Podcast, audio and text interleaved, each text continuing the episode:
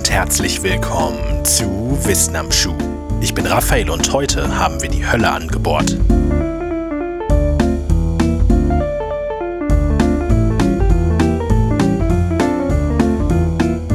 Am 24. Mai 1970 begannen sowjetische Wissenschaftler ein interessantes Forschungsprojekt.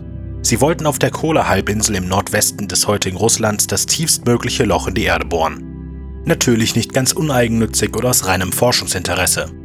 Wie gefühlt fast alles zur Zeit des Kalten Krieges war auch dieses Projekt ein internationales Kräftemessen zwischen den Westmächten unter Führung der USA und dem Ostblock angeführt von der UdSSR. Die vergangenen Jahrzehnte waren durch das militärische Wettrüsten und den Wettlauf ins All geprägt. Nachdem es der NASA im Juli 1969 gelungen war, den Wettlauf zum Mond mit der Apollo 11 Mission zu gewinnen, sah man sich im Osten im Zugzwang und verkündete also das Ziel, das tiefste Loch der Weltgeschichte zu bohren. In Amerika hatte man sich bereits Anfang der 60er Jahre am tiefsten Loch der Erde versucht, allerdings mit wenig Erfolg. Project Mohole wurde bereits fünf Jahre nach seinem Start wegen mangelnder Finanzierung auf Eis gelegt. Das Projekt erreichte eine Bohrtiefe von lediglich 183 Metern. In der Sowjetunion waren nicht weniger als 15 Kilometer Tiefe angepeilt. Damit wäre das Bohrloch der tiefste Punkt der Erde, fast vier Kilometer tiefer noch als der Marianengraben im Pazifischen Ozean. Es dauerte etwa neun Jahre, um eine Tiefe von etwa 9,5 Kilometern zu erreichen. Eine gefühlte Ewigkeit, wenn man bedenkt, dass der Weg von der Erde bis zum Mond während der Apollo 11 Mission immerhin etwa 375.000 Kilometer in gerade einmal vier Tagen absolviert wurde.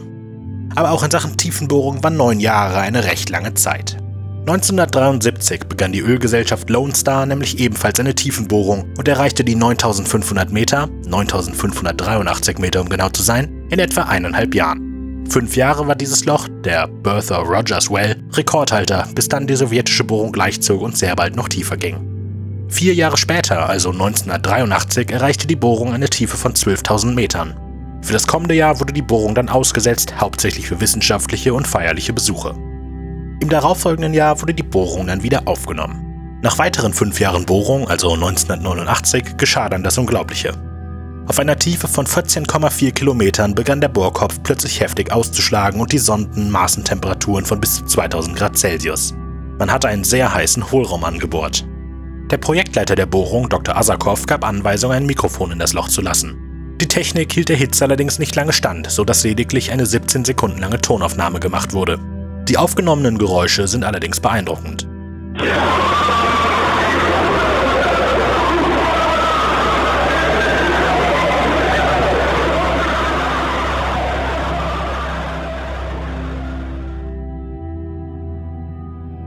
In Norwegens größter und angesehenster Zeitung erschien wenig später ein Interview mit einem Augenzeugen, ein gewisser Herr Nummendal.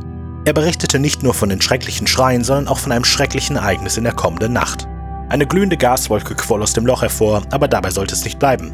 Dem Rauch folgte eine schreiende, etwa menschengroße Kreatur mit Fledermausflügeln. Nach diesem Zwischenfall wurde das Bohrloch stillgelegt und verschlossen. Von Seiten der Regierung wurde versucht, den Zwischenfall unter Verschluss zu halten, aber die Geschichte gelangte dennoch an die Öffentlichkeit und zirkulierte für Monate durch amerikanische Medien. Die meisten am Projekt beteiligten Wissenschaftler schwiegen jedoch über jeden Tag, an dem sie die Hölle angebohrt hatten. Eine schöne Geschichte, aber wenn wir ganz ehrlich sind, ahnen wir, was jetzt kommt. Sie ist nicht wahr.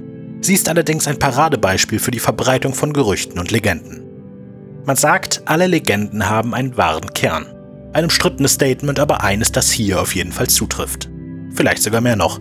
Nicht nur der Kern ist wahr, sondern auch sehr viel drumherum. Die, hart ausgedrückt, Lüge ist lediglich die dünne Kruste. Ein Großteil der Geschichte ist absolut wahr. Die Cola-Bohrung gab es wirklich und sie erreichte 1983 tatsächlich die 12.000 Meter, bevor ein Jahr Pause gemacht wurde.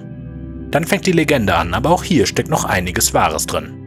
Die Bohrung wurde 1984 wieder aufgenommen und tatsächlich erreichte man 1989 nach einem Problem mit der Bohrspitze eine Rekordtiefe, auf der die Temperatur jedoch zu heiß war, um effektiv weiterzubohren. Die Tiefe war jedoch nicht 14.400, sondern lediglich 12.226 Meter und die Temperatur war nicht 2000, sondern lediglich 180 Grad Celsius. Der Rest der Geschichte ist frei erfunden und dank des Faktencheckers Rich Bueller, der auf der Webseite truthorfiction.com Internetmythen auf den Grund geht, haben wir sogar eine sehr gute Idee, wie sich die Legende um die Bohrung in die Hölle verbreitete. Dreh- und Angelpunkt ist das Trinity Broadcasting Network, eine amerikanisch-christliche Rundfunkanstalt, die 1989 die Wissenschaftler entdecken die Hölle-Geschichte sendete. Etwas später ergänzten sie die Geschichte noch um den Fakt mit dem aufsteigenden Fledermauswesen. Quelle für die Story der Broadcasting Company war eine finnische Zeitung mit dem komplizierten Namen, und ich entschuldige mich jetzt schon für die Aussprache, Amenusastia. Damals wurde diese Zeitung als angesehene wissenschaftliche Veröffentlichung verkauft, was allerdings nicht stimmte. Es handelte sich in Wirklichkeit um eine kleine monatliche christliche Veröffentlichung, aber auch hier bestand man auf den Wahrheitsgehalt der Geschichte. Quelle hier war die Erinnerung an einen großen Artikel in der finnischen Tageszeitung Etla Sumen. Allerdings stellte sich schnell heraus, dass dieser große Artikel ein Leserbrief war. Dieser hatte die Geschichte aus dem Newsletter einer finnischen Missionarsgemeinschaft, die davon wiederum von einem Leser erfahren hatte, der behauptete, die Geschichte im Newsletter einer christlichen Organisation aus Kalifornien gelesen zu haben. Der Freund eines Freundes eines Freundesklassiker, durch den sich Legenden verbreiten, gepaart mit einer ordentlichen Portion Bestätigungstendenz und der Unfähigkeit, einen kurzen Faktencheck durchzuführen.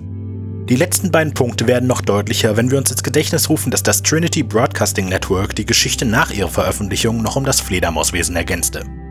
Dieser Teil der Geschichte basiert auf einer Meldung in Norwegens größter und angesehenster Zeitung, oder zumindest auf der Übersetzung dieser Meldung durch den Norweger A.G. Rendalen. Rendalen hatte bei seinem Trip in die USA den Bericht über die Höllenbohrung gehört und war nach anfänglicher Skepsis überrascht gewesen, wie viele skandinavische Zeitungen von dem Vorfall berichteten. Also entschied er sich, eine dieser Meldungen an die Rundfunkanstalt zu schicken. Auch dieser Spur ging Rich Bueller und sein Team nach. Sie fanden A.G. Rendalen, der ehrlich überrascht war, dass ihn Leute wegen dieser Meldung kontaktierten. Er hatte dem Netzwerk tatsächlich einen norwegischen Artikel geschickt und auch in Übersetzung angehängt. Bei seinem Aufenthalt in den USA hatte Rendalen wirklich von der angeblichen Höllenbohrung gehört und war geschockt, dass es so eine offensichtlich gefälschte Geschichte tatsächlich in die Medien schaffte. Um einen Punkt zu machen, hatte er sich, zurück in der Heimat, die haarsträubende Geschichte mit dem Fledermauswesen ausgedacht. Der angefügte Zeitungsartikel war ein Beitrag aus seiner lokalen Zeitung über einen Gebäudeinspektor. Die kleinste Recherche hätte seinen Schwindel auffliegen lassen. Er hatte sogar seine Nummer angefügt, um die Geschichte auf Nachfrage als Lüge zu entlarven, aber niemand rief an. Das Trinity Broadcasting Network veröffentlichte die Geschichte dennoch groß über alle ihre Ableger. Die Kollaborung ist dennoch real und lieferte tatsächlich Berge relevanter wissenschaftlicher Informationen. Und obwohl mittlerweile längere Löcher gebohrt wurden, erreichte dennoch keines davon die vertikale Tiefe der Kollaborung und erst recht keine hat so eine amüsante Schauergeschichte.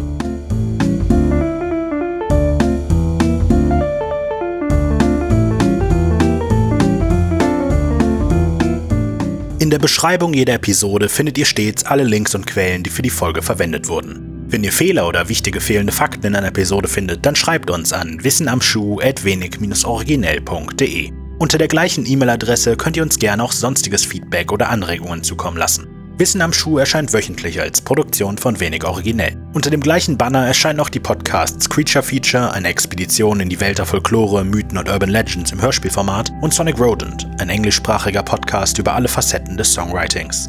In Episode 6 von Creature Feature hatten wir Dennis und Janis vom Physikgeplänkel Podcast zu Gast. Hört also auf jeden Fall einmal rein. Bis nächste Woche.